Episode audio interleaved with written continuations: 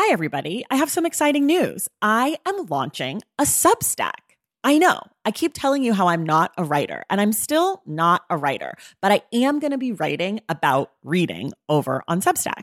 The Substack is called Unstacked, and you can find it at tracythomas.substack.com. There will be free options every Friday. There'll be a bunch of weekly roundups, announcements, all the shit I'm into. And then if you want to upgrade yourself to the paid subscription, I'm going to have author interviews, bonus episodes, anticipated reads, book pairings, community chats, all sorts of stuff. So, if that sounds like something you'd be into, go to tracythomas.substack.com and join Unstacked. And of course, I've got a special offer for you. If you go to tracythomas.substack.com slash the stacks 10, you get 10% off your first year membership of Unstacked. You have from now until April 4th to redeem. Again, that's tracythomas.substack.com slash the stacks 10 for 10% off Unstacked. Okay, that's enough. Let's listen to this episode.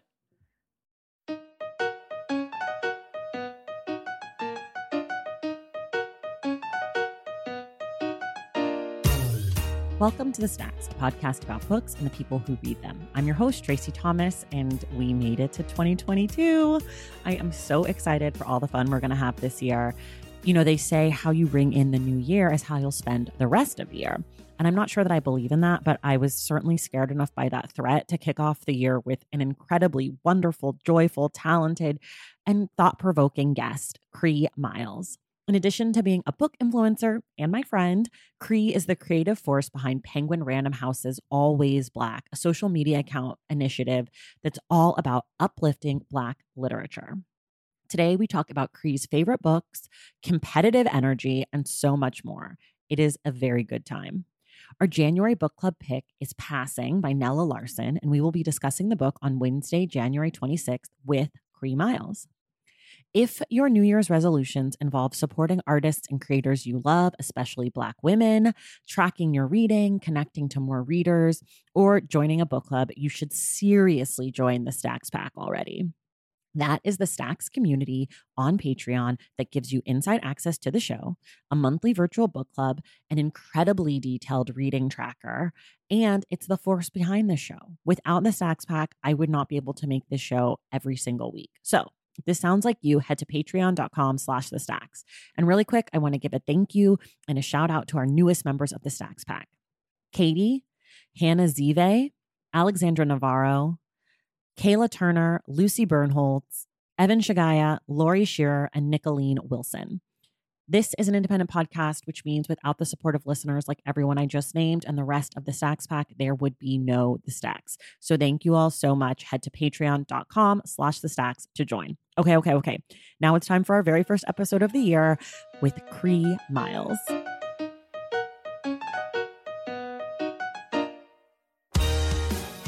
Okay, everybody, it's our first episode of a brand new year. I had to bring in one of my favorite humans on the face of the earth. Uh, it is Cree Myles. Cree, welcome to the Stacks. Traci, I cannot believe that I'm here. I'm so ex- I'm so excited. Thank you for having me. I'm so excited. Let me give you, I guess, for people who don't know who you are, why don't you sort of tell folks a little bit about yourself? Um, I didn't even give your like work intro, so you should drop that in there too. Okay. I um I'm a bookstagrammer. I'm a book influencer. I mean, I guess my claim to fame right now is that I run All Ways Black by and it's um a page that was created by Penguin Random House to celebrate and uplift black literature. So I'm like paid full time to get people to read black literature, which is a privilege and I, I'm it's fun. Yeah, it's sort of like the dream, I feel like. Yeah, but it really um you know, like when you are pushing so hard for something and then you get it, you have to kind of go back and remember that you were pushing because then, like, sometimes the dream feels like it's not a dream, but yeah. it's totally the dream.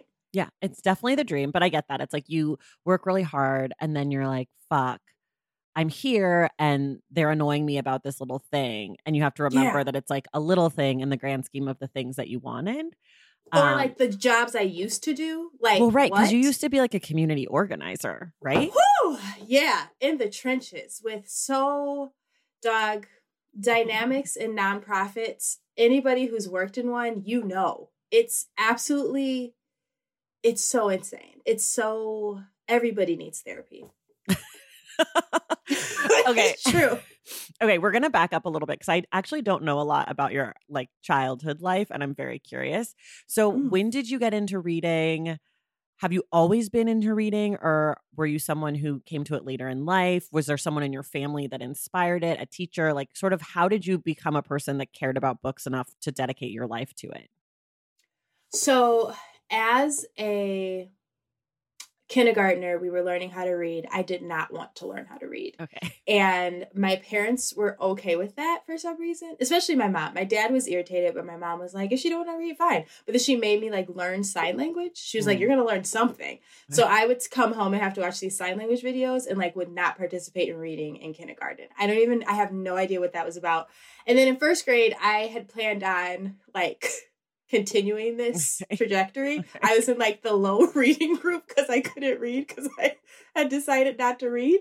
And then this girl, Emily, in first grade, getting all this attention from the teacher because she's reading at a fourth grade level. And I was like, oh, well, then I'm going to learn how to read. So I like, she had some Babysitters Club books. And I was like, can I check out the Babysitters Club books? And the teacher was like, sis, you can't read. And I was like, just give me the books. And I like, I like pounded through reading levels that year, like pounded, so that I could get on Emily's reading level. So like within half the year, I was in Emily's reading level, and everyone's like, everybody needs to learn how to read like Marie. And I would look at Emily like, yep, they do. Like it was just, Wait, I'm crazy. So, but when you were in kindergarten and you were actively not learning how to read, were you secretly reading? no, I wasn't. I was not reading. Okay. I was relishing the fact that like my parents were reading signs while we're driving, and I'm like, I have no idea what that means, and it feels peaceful, and it was, to be honest. Ignorance is Oh bliss. my- I am obsessed with this. Okay. So then you were like, Emily, sorry, but I'm the queen of reading now. yes, yes, I still love Babysitters Club to this day because of I have a babysitter's tote bag that I got. the the branding is fire. The books were wonderful, and I I love. I mean, thank you, Emily. I was just being a competitive dick, but you actually did introduce me to literature, and I fell in love Yeah. for real. And you are a competitive person, right? I feel like that's why we like each other. Yeah, it is. it is. I really. I could. There are so many things that have driven me to this point in my career because of competition that I can't even tell you while we're recording. Like it's it's crazy stuff. So I am. I, I mean, the whole reason this podcast still exists is because I'm competitive and I'm a psychopath. like, I really think that if I wasn't a competitive, crazy person, I would have stopped making the show probably within the first year. A while ago. Oh, yeah. Oh, yeah. Right. But now I'm like, well, let me see what I can do. We're in it Uh, yeah. now that you guys have challenged yeah. me. Now that we're Yeah, here, I might as well just like every time, you know, like you run, I used to run, and I used to do this thing called hunting where I used to run in New York City. And what I would do is I would pick someone I could see like kind of far ahead of me running, and I would keep running until I passed them. And so, like, I would like hunt Hunting? people. Uh huh. And when I ran my half marathon and my marathon, that's what I would do. Like, when I would get tired, I'd pick someone like far ahead and I would hunt them. And that's what I did with podcasting. yeah. That's because life is just a long distance run. Yeah. I just need, I need, I'm the kind of person I need someone else to motivate me, not to be like, you can do it, but I need someone else to be in front of me so that I can pass them because that is Yep. what motivates me. Yep. I cannot and I did not know this term hunting. Hunting. I made it up, I think. I love it. Can we can apply that to a lot of things. I'm I'm Yeah. here for it. And every time, this is so mean, but every time like another book podcast or like book influencer person like quits, I'm like, Yeah. yes, I passed them. Like I think about it like hunting. Yes, I love hey, that's re- oh my god. Look, relatable. I know. I think also part of it, I'm like, I'm embarrassed to talk about it because I feel like in the publishing world, because it's so cutthroat in a lot of ways, it's like inappropriate to contribute to that. However, that's just how I am motivated. yeah. You know what I mean? Like I don't I don't publicly like name people I'm hunting. Like I never would say Yeah. anything like that. And I you know, like I have my own personal people that I'm like in my that mind are written up down against. over here. Yes. Okay. Yeah. So I don't write them down because I am scared of a paper trail because I've read too many Nazi books. okay. I'm just like, if they find it after I'm dead, that is like wonderful fodder. For it's like the Mm. Octavia Butler That's papers. true. Like you guys want to know how I really work. This is the good, the bad, and the ugly. Are you a big journaler? Oh my god. Yes. I have like I just looked at five full journals. So I write everything down. And things have had to slow down a little bit because 2-year-old and I saw that when my mhm, oldest was 2, I saw huge gaps. But once they hit about 4, I can go back to like I keep track of everything. Everything emotionally. Wow. I don't journal. I've never journaled. I can never get into it. I just can't make it happen. I have so many feelings, Traci, like about every interact. My mom just left from breakfast and I need to write about it. Because what was even happening? and I have so many feelings. This is all the time. All the time. I have I, there has to be Pisces or something in my chart because I am so emotive. I just don't. I'll, I'll I write down to do lists every single day, which is sort of a form of journaling. It captures like everything that is on my agenda, so you can like kind of. But those aren't your that. But I don't write down my feelings. Yeah. What? Those aren't your feelings at all. I don't feel. I don't feel. I am. I don't feel. I am. IB. Oh my god. No, I feel that. I think that's my inner like that's my inner world, but my outer world is very much the the hunter. So I feel you. Yeah, I w- I wish I could journal. You should just try. Yeah, you read Becoming. Just kind of do what Michelle did. Like she just because she doesn't really feel like a journaler. She was just trying it, and I mean, it worked for a little bit.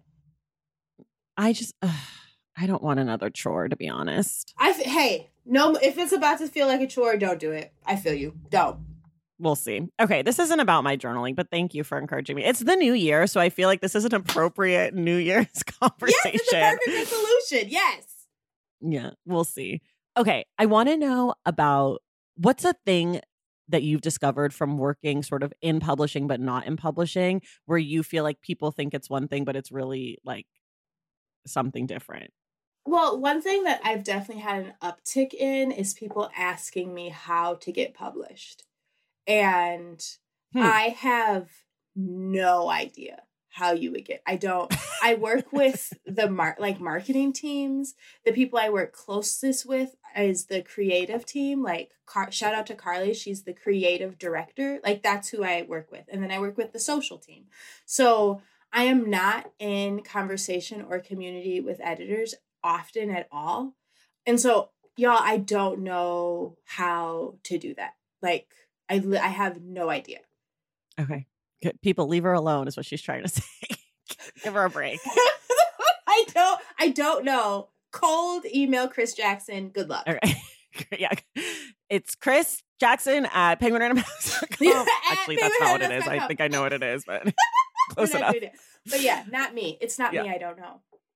Okay, so what about being black working in publishing? Because we all know, you know, hashtag publishing so white. And especially because you don't actually like you're on a contract. You're like Mhm. a you're a consultant essentially or like a Yeah. contracted employee. So what's it like sort of being this outsider, being a black woman, working in publishing, like and you're creating your own thing and you're sort of like your own vision. How how have you found that experience? So the hashtag, I have said this to my husband so many times because it's like it's so true. like the hashtag is like publishing so white. Oh my god, it's so white. Like I can't even um and that is sobering for me because I I went to a predominantly white high school and then I went to the University of Kentucky which is also a PWI but the school is so large that you just find the pocket of black and you just I mean, you Mm. have to suffer through classes, but other than that, all of my social interactions were with black people. And I hadn't worked in a predominantly white environment since like almost 10 years ago. So that was low key, like it's low key kind of culture shocky, but also that's 10 years of like self awareness and self development. So it doesn't hit the same. And like you kind of already mm. know what to expect and you feel fine.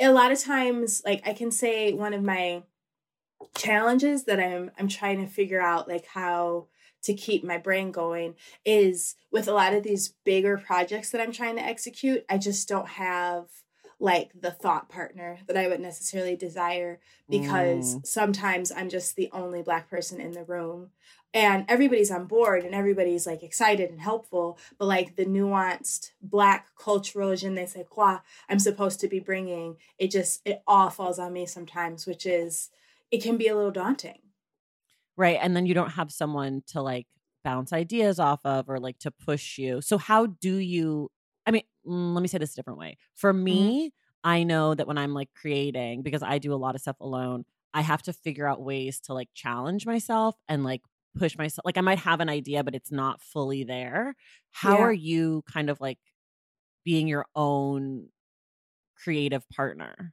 i mean i have the forever running list like the note on my on my phone that just has all of my the wildest ideas the simplest ideas and when i feel when it feels too vacuumy that's when i talk to you or I talk to Reggie or like and I'm like I like please I don't know like what where to take this.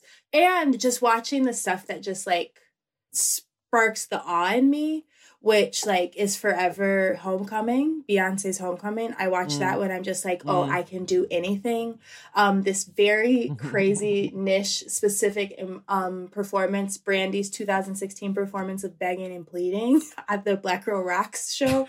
And i watch that all the time like this was a perfect thing! So i just do stuff like that. And um audre lorde's essay transformation of silence into language and action. I always am like how can i turn this into action. How? Don't be afraid. Just do it. Mm. Take it half mm. baked. So those are kind of my go tos when I need to try and figure out a way, like push through the loneliness. Right. Wow. That's like an incredible trio of references for yourself. I really like that. Do you have a favorite moment in Homecoming? Honestly, I watch that intro like it's a devotional that was such a mm-hmm. crucial cinematic moment and this the turn and everybody spins out and the fate like i just it was perfect and i always think of mm-hmm. uh, remember the titans when we're like none of us are individually perfect but we right now are a perfect team because our record is perfect and i was like obviously beyonce's not perfect but this was perfect. Like this was perfect. And I actually, a large yeah. part of me is always chasing perfect artistic moments. Like I'm always, like I want to deliver those in my lifetime. Okay, but can I say something about Beyonce, a person that I love? Mm-hmm.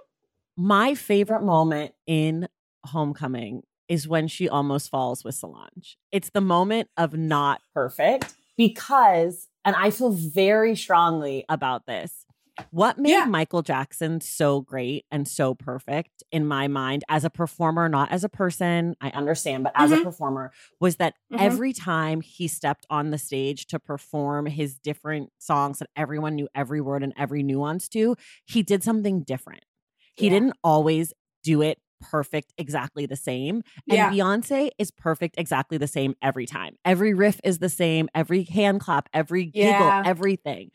And yeah. so the moment where she's about to fall with Solange to me is it's thrilling. Like I yeah. literally watch it and I'm like, ah, and, and then I'm like, she left it in. She chose to leave it in. Someone yeah. knew that that was like her most human moment. So for me, that's the moment of homecoming that I love the most, which is basically the opposite of what you're saying. And I appreciate the entire perfection of the whole thing. Like, I get it. I yeah. love it as a dancer, as an actress, as a live performer. Like, I appreciate her dedication, her drive, yeah. you know, her attention to detail, all of that. But for me, it's the Michael Jackson of it, which is like you have all of that yeah. and then you play then you find like the play yeah. in the thing every time. And I honestly like we and we don't have to go on a tangent, but I do think that is the difference between performers and musicians. Like mm. I love Anderson .Paak's Tiny Desk concert and I love that like I'm not completely sure if he had a set picked set list picked out when mm. he got up on that stage to record because he's a musician. So it was a very human performance versus like when I watched Jidenna's, there was like choreography and everyone knew the right. transitions to the next song. And because I'm not a musician, I just lean to performance. Like just lean on the over preparation and know every single moment that's happening. That's the theater in me. Yeah. Yeah. But see, I just feel like the best performances are the ones where it's totally planned out and then the artist gets to like do their thing. You're there's right. like the riffing within the work versus like there's also the other version where someone's like super sloppy and they're not prepared. And I despise that. Yeah. But like when I think of like actors, like I don't like Jennifer Lawrence because I think she's too refined. Yeah. She's she's trying too hard. She's showing me her work. I Mm. want an actor who's like totally prepared, knows all their lines, gets to set, does the whole thing, and then you can tell they're like fucking with the other actors, Yeah. right? Like you can tell that they're having a good time. Yeah. Whereas Jennifer Lawrence like wants credit for for being there. She's like, I did it. I practiced. I studied. Like I'm an actor. I get you. Yeah. Did you watch the book club episode of Passing with Netflix? Because they said Ruth I did not watch it yet. Ruth Negga was huge into like, I'm doing something different. Tessa, are you ready? Let's go. Like, so I feel that. That's crazy. Well, and because she comes from theater. Yeah. I love it. yeah, that. I'm I we're, I'm gonna watch it before. So for people who are at home listening to this, we're doing passing at the end of the month for book club, and so I haven't watched it yet. Um, I'm gonna reread the book, I think, one more time, just because I had so many Yeah. feelings and thoughts about it. But Ruth Negga is playing Lady Macbeth on Broadway opposite um, right? Daniel Craig uh, soon. I want to say previews start maybe in February or March with an opening in April, I believe. I'm like considering going to New York just to see it because Me it's one of my too now. plays. Yeah. Maybe we need to maybe we need to go to New York. Maybe we need to go. oh my Yeah. God. That's dope. That's amazing. Yeah. But I believe that about Ruth Negga because she has that theater background, especially shake because she has a history in classical theater. I feel like that's like a really Yeah. common thing in classical theater is like classically trained actors are super prepared, married to the text, but then also have to find a way to like make it feel fresh and interesting. And I think that's why I'm drawn to that sort of performance style. Um, which is, you know, none of this has anything to do with books, but it has to do with my heart. And there we are. Yeah. Period. Because your heart Yeah, matters. I matter. Okay, it's my show, so fuck you if you're annoyed. Period. Period. I love it. um, okay, let's go back to you a little bit more about about your reading life. You read widely. You don't read specifically only black authors. So I'm curious about this job that you took on where it's like, okay, we're going to uplift specifically and only black authors. Has that changed the way that you read? Has that brought you a different appreciation for black authors, authors who are not black? Like what has that done to you as a reader thinker? Well, one, it's really limited my time to Mm. be able to read other stuff. Like I really wanted to read The Hobbit this year, Okay. and I just didn't have time because I had to read books by black authors. And so that like it's a part that I mourn, but the part that I've discovered that I'm I'm slow to the game on is that the canon is like damn near being written right now Mhm. and to be here while that's happening and to like have a, a little voice in it all is so humbling like i can't Mm-hmm. like i put down when i put down the prophets i was like damn this is canon and it came out this year that's Right. crazy like i don't Right. even the how the word is passed is gonna live forever and it Mm-hmm. came out this year like so that has been i really truly believe that we're in some type of renaissance right now Mhm. which thrills the fuck out of me. I'm like, I really get to be here and do this. I came just in time because I have come to terms with like, yes, I work hard as fuck. I took a lot of chances. I was very strategic, but I'm also just lucky too. Mhm. And um look, this is amazing, you know? Yeah. yeah. Yeah. I definitely agree that we're in some sort of some sort of moment that maybe started a little bit ago, but is really Mhm. like I think like Jesmyn Ward sort of maybe is like the beginning Like of this 2005? moment. Maybe like Sing Unburied Sing. No, maybe maybe yeah, maybe like two I was thinking more like 2010-ish. Okay. Yeah. Like i mean there are people who have been doing the work previous but i just i'm thinking about like what are the books the more recent books that i feel like are you know instant classics um i don't know but like i think i mean obviously like a book like heavy which everyone knows i love like that book's Yeah. gonna be here forever Forever. um but i also think about like long division You know, like that was 2013, I think. And so I wonder if that's sort of like the beginning because I think people, I mean, Robert will say this, like people who are writing these books now were reading obviously our previous canons, but the Yeah. contemporary canon, like Yeah. those books have impact on them. So, yeah, I definitely think that we're in a really cool, really Yeah. cool moment. and that added with the influencers. Like, so hmm like the canon being written real time along with this as KSA has said like this dedicated body of people who are going to Mhm. take the work and review it and spend time with it and celebrate it this is crazy this is really cool Yeah, it's super cool to get to be part of it too. Like, I don't know, I think about my kids and I'm like, I'm going to get to be like, do you know who mommy knows? Mommy knows Jason Reynolds. I know i know like it's it's a crazy thing. It's a crazy love it thing. so like much it's it's just I don't I, as a person who loved books and like thought authors were cool forever. Like it's crazy to get to know them, not know them, but like to get to interact with them and engage with them and like learn from them in real time. Like I, I'm I'm so excited about that. it's it's really it's really a privilege. And yeah and like you said because i said my whole spiel from first grade and then i fell in love and um then i moved on to beverly cleary. I'm a traditionalist all the way with children's books. Like i didn't really read there i went to a white school so i didn't there just was wasn't a lot of access but i loved beverly cleary so much that i read i even read her autobiography in second grade. So like it's I've always connected with the way authors operate. And then, like, my first experience with libraries, I realized that I'm a person who is constantly feeling overstimulated by sensory. And, like, when I Mm. walked into the library and learned that it was like preferred and required that everyone was quiet, and you're just around all of these ideas, I was like, this is how heaven is it gonna look? Like, this is, it Yeah. was so I love book. I love A the quiet whole place culture. to read. Right, the heaven is just going to be a quiet place to read with room service Mm. for food. That's it. And lots of tea, lots of var- varietals oh of my gosh! And really beautiful cups. I'm all about the aesthetic. Like I need different a like cup. teacups and stuff. Mhm. Yeah, it's going to be perfect. hmm I lo- can't wait to get there. Hopefully, I don't fuck myself over and I end up in hell with just loud people, horrible books, and like solo cups. right, a because if, the- nightmare. if hell is the hell that we think it is, it's not going to actually be fun. It's literally going to just be white men, and I can't. That's Yeah. not gonna. I'm gonna be like, uh, what did I do wrong?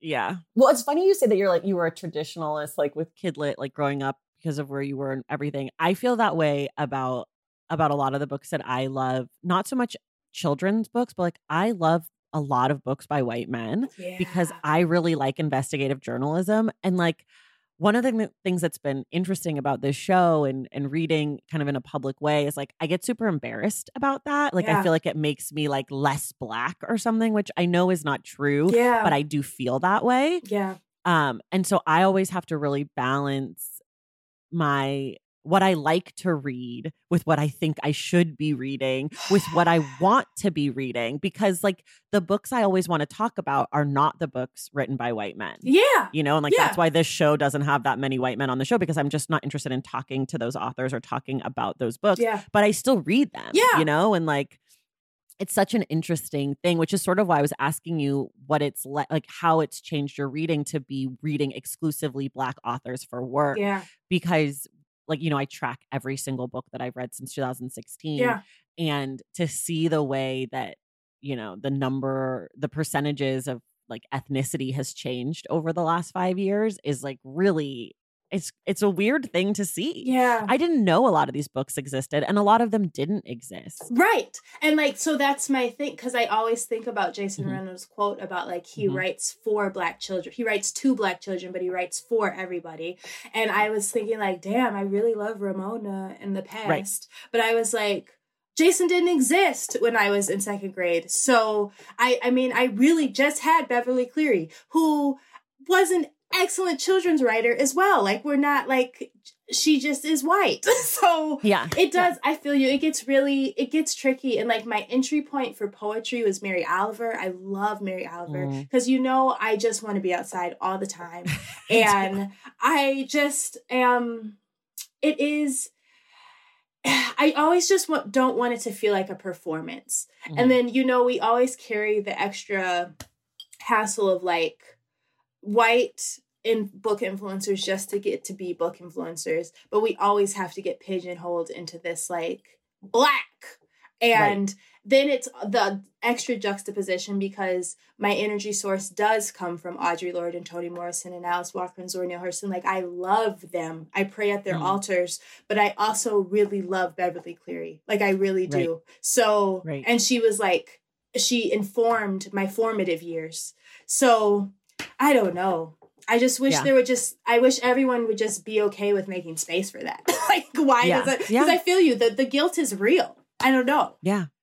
Like I feel like when there are people who are like I only read black authors, I'm like, "Oh, I'm a horrible person." Mm-hmm. like I really do feel bad about myself. Yeah, I really like and it's, it's like some books that like hills that I will die on, then you really are missing Ursula K. Le Guin. Like she was a baddie. So just don't do that. Just don't read sucky books read good ones, who, regardless think, yeah. where they come from. Right. And I think so much about like, for me, again, like nonfiction and these like investigative journalism books.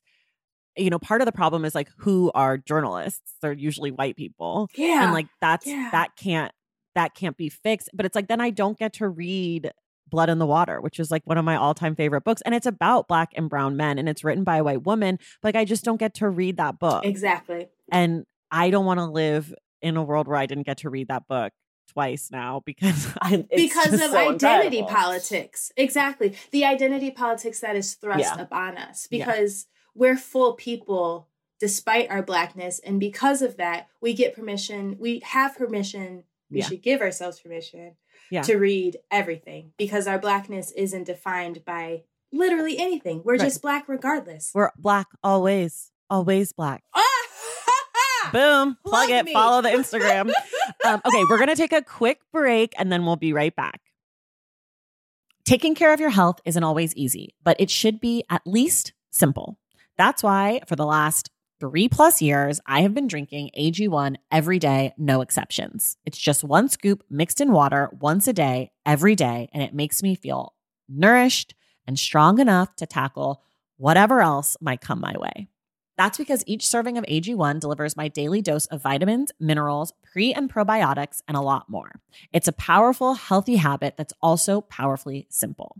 The nutritional insurance that AG1 provides has been vital to keeping me productive and focused. It helps me cover my bases in just about the time it takes to fill a glass of water, scoop in one scoop of AG1, and then drink it. So I don't know, 75 seconds? With the perfect mix of vitamins, probiotics, and nutrients from Whole Foods, I'm not stuck trying to assemble it all by myself, which would have considerably worse results. AG1 saves me all the time and hassle, and it has made such a difference in my overall mood and especially my gut health, among many other things. But don't take my word for it. Go ahead and try AG1. Let me know what you think. Whether you notice you're needing more nutrient support than you're used to, or you just need an edge for a tough workout, AG1 can be the ticket. If there's one product I had to recommend to elevate your health, it's AG1, and that's why I've partnered with them for so long. If you want to take ownership of your health, start with AG1. Try AG1 and get a free one year supply of vitamin D3, K2, and five free AG1 travel packs with your first purchase exclusively at drinkag1.com slash the stacks. That's drinkag1.com slash the stacks. Check it out. BP added more than $70 billion to the U.S. economy in 2022 by making investments from coast to coast. Investments like building charging hubs for fleets of electric buses in California and starting up new infrastructure in the Gulf of Mexico. It's and, not or. See what doing both means for energy nationwide at bp.com slash investing in America. This episode is brought to you in part by Noom. Forget one-size-fits-all diets. With Noom, you get a personalized weight loss plan that's tailored to your lifestyle. No food is off limits. Enjoy your favorites while discovering healthier habits. Noom's users love the flexible approach, blending psychology and biology to help you lose weight in a way that's sustainable for you. And great news for foodies. Noom just released the Noom Kitchen Cookbook with 100 delicious healthy recipes. Stay focused on what's important to you with Noom's psychology and biology based approach. Sign up for your trial today at Noom.com. That's N O O M.com. Grab your copy of The Noom Kitchen wherever books are sold. Okay, we're back from our break. I didn't prep you for this, but um, this is our Ask the Stacks segment where someone has written in asking for a book recommendation. I'm going to read you their letter. Uh, I'm going to give them three recommendations, and then you can give them one, two, three, whatever you want. Okay, Okay. this is from Sheila. Sheila says, I'm looking for a book in the speculative fiction genre or something that has elements of magical realism, something that feels escapist with a story that I can lose myself in, but that doesn't shy away from difficult topics. My favorite book is Never Let Me Go. And I've also really enjoyed Stories of Your Life and Others, The Removed, and Legendborn. Um, okay, so I'll give Sheila some recommendations while you think. Okay, I already mentioned this one, but my first one is Long Division by Kiese Laymon. It's sort of speculative fiction-y time travel. Uh, it's about young people. It's fun. It's actually like kind of a joyful read. And I really I was super intimidated to read it because I think Kiese is so smart and great. And I thought it was going to be like too smart and great for me. But it was like super approachable and lovely. And I had such a fun time. Yeah. Um, so that's one. Two is a classic. It's Kindred by Octavia E. Butler. Time travel, speculative fiction. Also, I actually think these two books are super in conversation with each other. Uh, Long Mhm. Division and Kindred. Mhm. Um, and then my last one is not escapist necessarily, but it is Station Eleven by Emily St. John Mandel. It's a little heavy Yeah. for the times because it's about a pandemic. I read it in 2018 before. And so when the pandemic started, I was extra scared because I was like, oh, I know how this goes. We're all dead. And a few of us are reciting Shakespeare on a RV pulled by horses. But like, so it, it's a lot. It's heavy. I don't know if you can read it right now if you're a person that like can't handle what's going on with COVID and Omicron and all of that. But it is a beautiful book. It's also now an HBO series. I'm watching it. I'm on episode four. I think there's going to be ten. Um, it's super different than the book though. I really need to get into Station Eleven. It sounds like. Um, it's so good. It's so beautiful. I'm gonna do that. Okay, my suggestions are Wild Seed by Octavia Butler.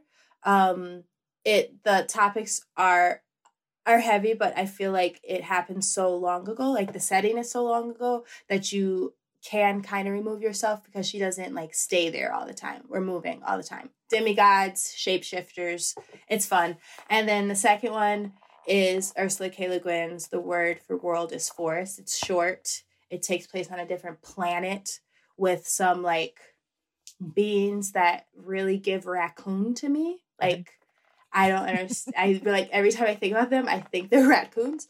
But like beautiful social commentary on racial constructs and elitism and classism, and you will finish that in a day. Okay. I've never read any Ursula K. Le Guin. I Dispossessed is t- like one of my three favorite books of all time. It's it's brilliant.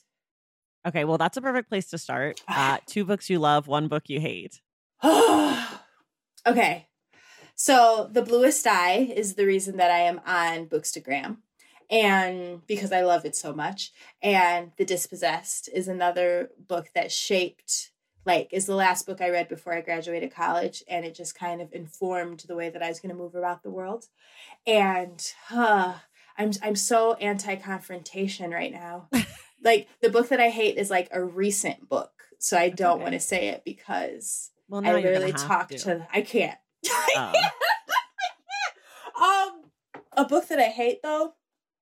Um, hmm. you know what? I actually had a really hard time with um Octavia Butler's Xenogenesis series. I got through like the first book, half of the second one, and I don't get it. Okay. I've never read it. Lilith, like Lilith's brood, and like they're on a ship, and then people having sex with the aliens. And I'm like, what is going on? Like, I, I don't get it. Okay. What's the last great book you read? Definitely the prophets. Okay. I haven't read it. Cree, I can't I cannot read it. I'm paralyzed by fear because I just know it's going to be too heavy for me. And I got it in 2020. They sent it to me early. and I have been saying that I would read it since then. And I was like, I'm going to finish this book before the year ends. I have to. And I just, I cannot pick it up. I cannot. I, Tracy, I was like, I'm walking through the house crying. And Ethan is like, Oh, you're reading the prophets. I was like, Yeah, like while I'm doing the dishes. And then like I'm sitting on the bed the couch and Brian comes home from work and I just go off on a tangent about because Robert never gives you a break. Like Beloved, it took place after they were on the plantation. So we have to go back sometimes, but then at least you get to like go to present day where it's not happening. Mm. And like um the the water dancer we were on that plantation in virginia but everybody loved um the protagonist because he was gifted and we only had that one scene we had to get through but robert never takes you off the plantation you're there mm. every day for everything it's too much i just have to read it it's like it's one of the few books that I want to read so badly and cannot do it. And I don't, you know, I don't shy away. I know. I know. For, for some, I just really want to like it, and I just don't feel like I'm in a place where I can like it. And so I'm just waiting until I feel like I'm ready for you. I might have to like be on a vacation or something away from my children. Like, yeah, I, I just I don't know that I can handle it. It's heavy. Um, because yeah, I don't. I also don't read a ton of books about slavery. I just it's too much. It's too much. I'm not curious about fic- fictitious versions of slavery. I mean, that's honestly, I've only read the first chapter of How the Word is Passed, and we did all that deep dive into Monticello and George Washington. Thomas Jefferson, same difference. And I was like, after I finished that, I was like, I didn't really need to know the details of like, he owned people mm. And was rich and was a white man. like I that's I'm good. I don't need to know there was 600 people. I didn't need to know. I don't care. So I feel you. Like I didn't mm. I didn't need context. That's interesting. See, I'm the opposite. I'm super curious about slavery in nonfiction, but in mm-hmm. fiction, I'm just like, I don't need your fictionalized imagination of this horrible thing because I already know these horrible things. And like, I don't want you to make it more horrible because I know you're gonna because you chose to write a book about slavery. So you're gonna make me feel horrible, even though I already know it's horrible. I'm like, I don't, I just, mm. it's I feel horrible. the same way about, about fiction about like the Holocaust. It's a no for me. I'm not interested. I didn't know there was, I didn't even know yeah, that like that the was ta- a whole the genre. tattooist of Auschwitz or whatever. You know, I'm just I don't I'm not it's it couldn't be me. Not gonna. I de- I defend fiction around slavery from a black perspective just because we have so few of those. Um, sure. But again, it's literally like every two years.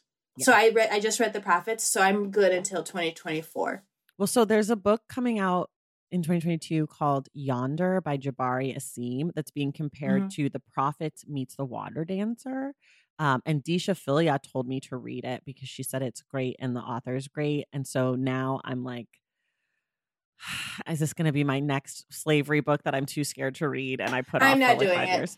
Well, I'll let you know. I, I think like, I'm going to try. I'm going to tell him right now. I'm sure it's beautiful, and you will hear from me in 2025. okay, you just pushed it back an extra year. You'll hear from me in 2030.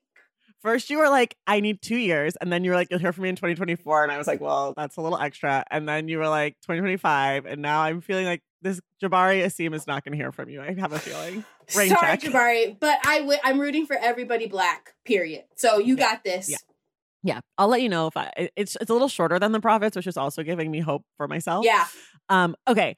What are you reading right now? And do you read multiple books at once?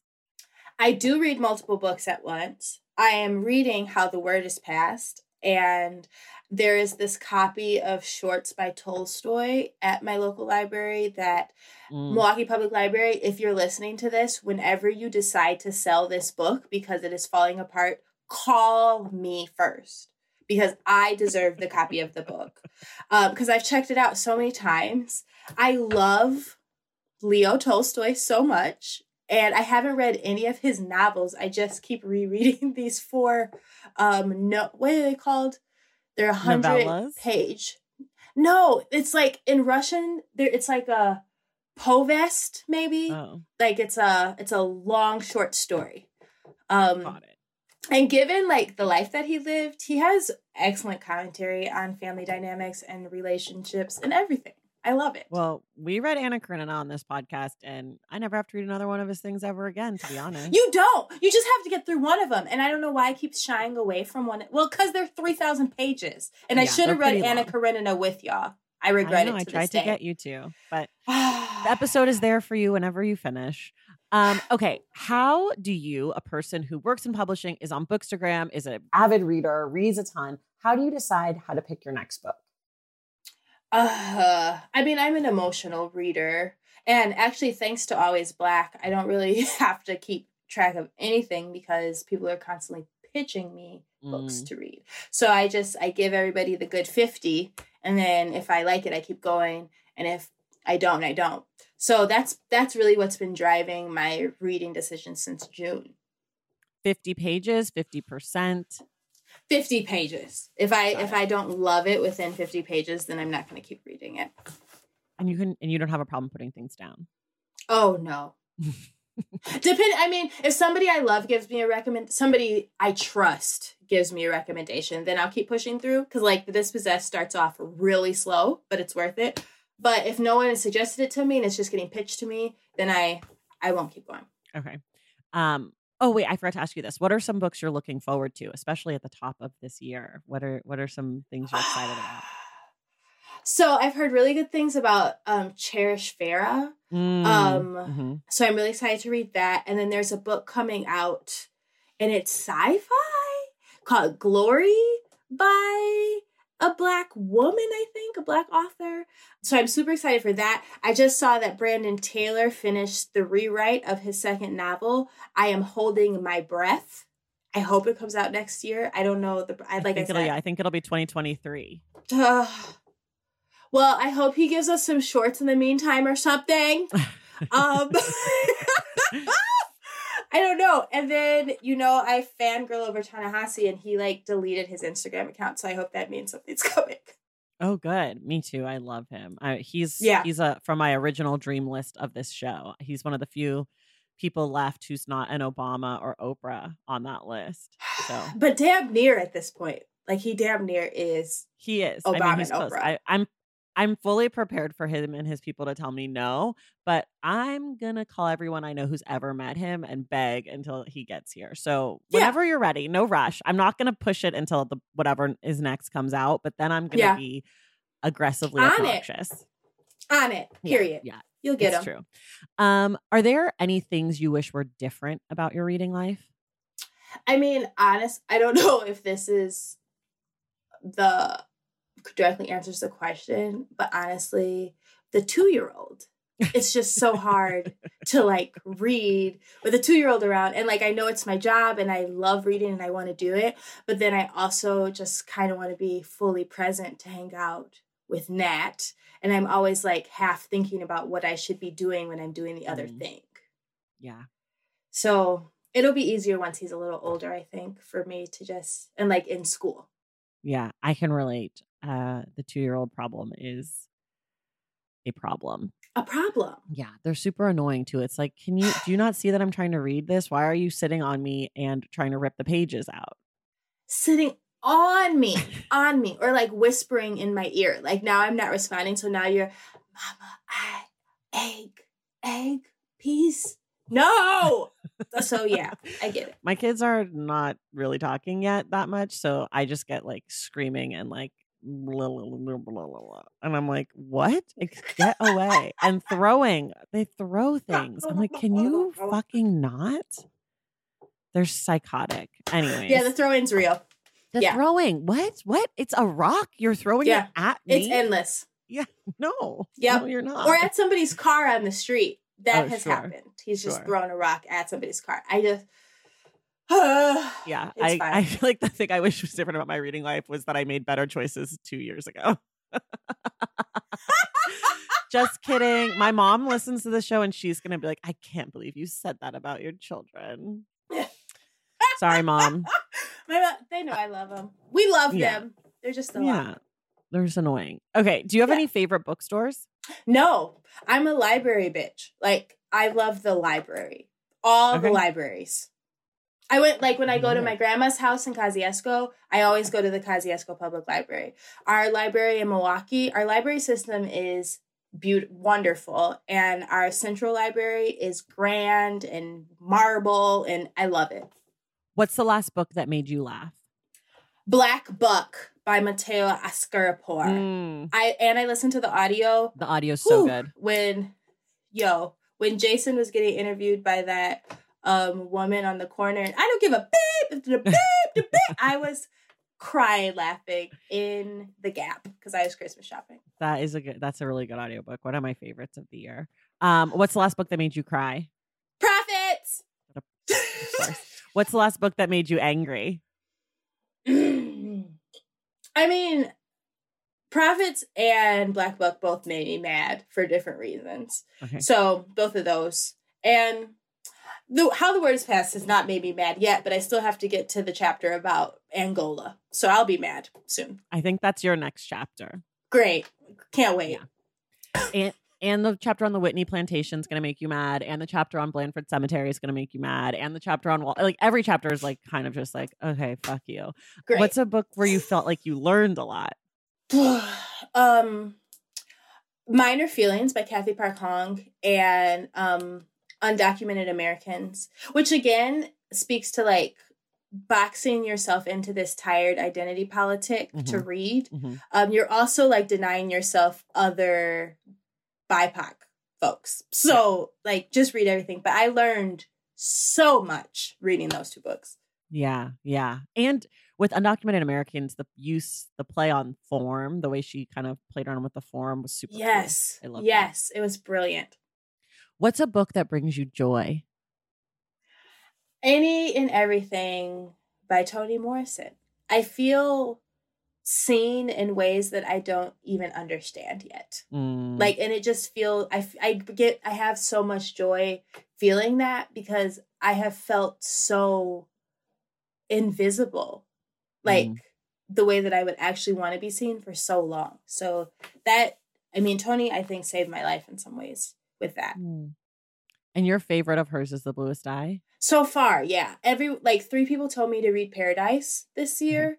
Um, so that's just gotta be my next read. But I've read Bluest Eye, Beloved, Tar Baby, Jazz, and Songs of Solomon. Okay. Are there any books you feel proud about having read?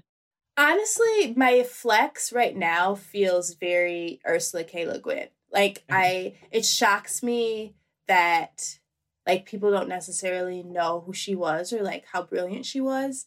And the fact that I have read a few T- Morrisons, a few Walkers, a few Hurstons, a few Butlers, it makes me feel well read. Like I feel like I can walk into any room Yeah. and and I haven't read like I've never been able to get through a Faulkner short, but like I I feel like it's flexy enough. The, it's the as far as white men go, it's the um the Russians. I read Tolstoy. I read um Vladimir, um Nabokov. Oh, just those two, but that's enough. It's plenty Russian for me. Um, what about any books that you are embarrassed that you've still not read? yeah, I mean, I just haven't read enough Baldwin. Got Like- it. Me too. It's ta- it's really shameful. I struggle with Baldwin. I got to be honest. I feel like Morrison, I'm intimidated by both of them. Morrison, every time I pick one up, is actually incredibly more readable than I think it's going to be. And every time I pick Mhm. up Baldwin, especially the nonfiction, it's incredibly more difficult to read than I think it is. Like it takes a lot more of my brain power. Yeah, I- and like the quiet room. Yes. like you can't have anything happening. Yes, yeah, I re- it's and I don't have that option. Yeah, I really struggle. So I just sort of have stopped attempting. The fiction is a, is a re- more readable for me, but the nonfiction of his is a lot. It's like com- really complicated, which really is Yeah. saying more about me and not anything about him. It's just that like I don't have the brain brain space right now to do it. Um, it's really I, I I blame it on the timing in our lives. Like I really do. If we that's it, we'll do it. Yeah. eventually. Yeah, I'll get there. Yeah. Um. Okay. Are there any books of favorite books that are problematic favorites of yours? Not yet. I mean, because most of my favorite books are written by Black women, and Mm. we are just not we're perfect. so like I don't know. I don't know if we would do anything problematic. So I do not have all of my other art forms, I have tons of problematic faves. but with literature, I don't. That's fun. I didn't think Good about that. you. Thank you. Good for you. Congratulations. You're alone on an island because I have a thousand problematic faves. Um, is there any book that you think people might be surprised to know that you love? Um, I really am like, no, because they kind of know. Like, I ride for Mary Oliver and I ride for Ursula K. Le Guin, and anyone who knows me, like, anyway past like any like two levels in, knows that I don't like ride one ship really hard. Got it. Is there a stupid book that I love? Oh, I mean, I love The Coldest Winter Ever. Is that a surprise? I read that at 14 and like no, was- I feel like everyone t- talks about that. Is that's a book people say is their problematic fave sometimes though. Yeah, I just remembered that. And she has another this other book that I just read Sister Souljah in 8th grade and it was um No Disrespect and each chapter was named after a man that she like was messing with or like whatever and I loved that shit. I wonder how much that informed my life cuz that was I should not have been reading that. Everyone says they read it when they were young and they shouldn't have been reading it. I never read it. I never read it. Oh my god. But I also was like really at like a young age fucking with like hardcore nonfiction history shit. Like weird, just like always have like this shit.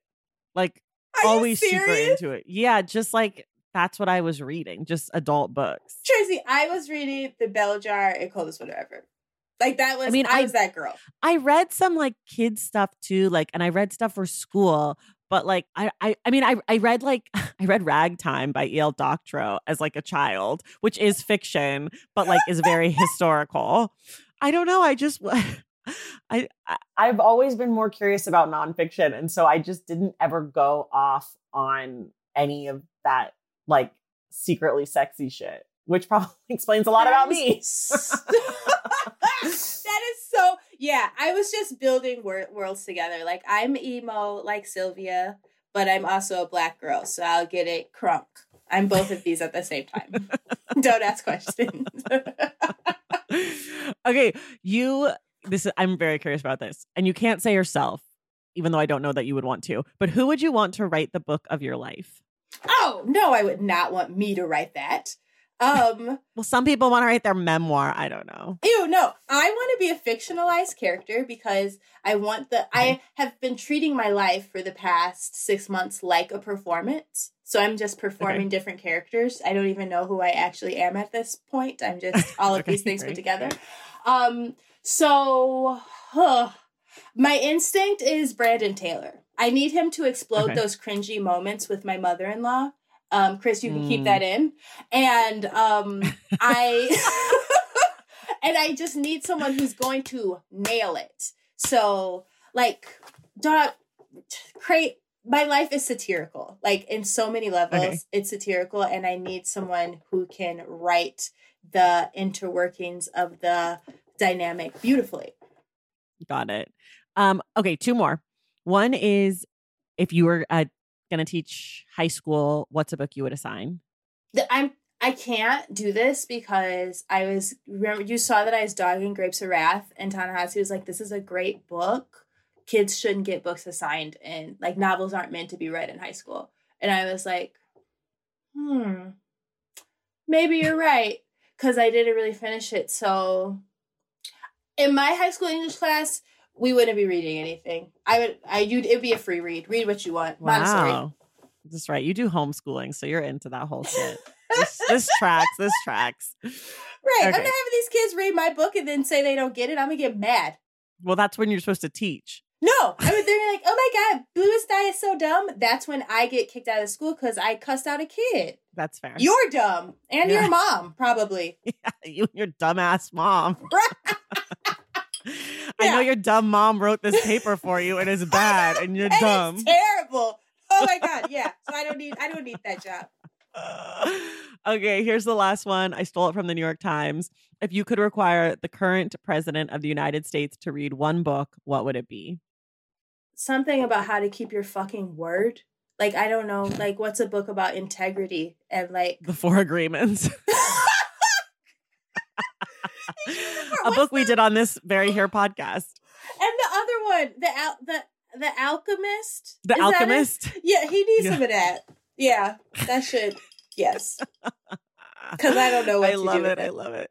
Mm-mm. I love it. That's the you're the first person to ever suggest The Alchemist to the president, which I love. I, a book I despise though. I hate.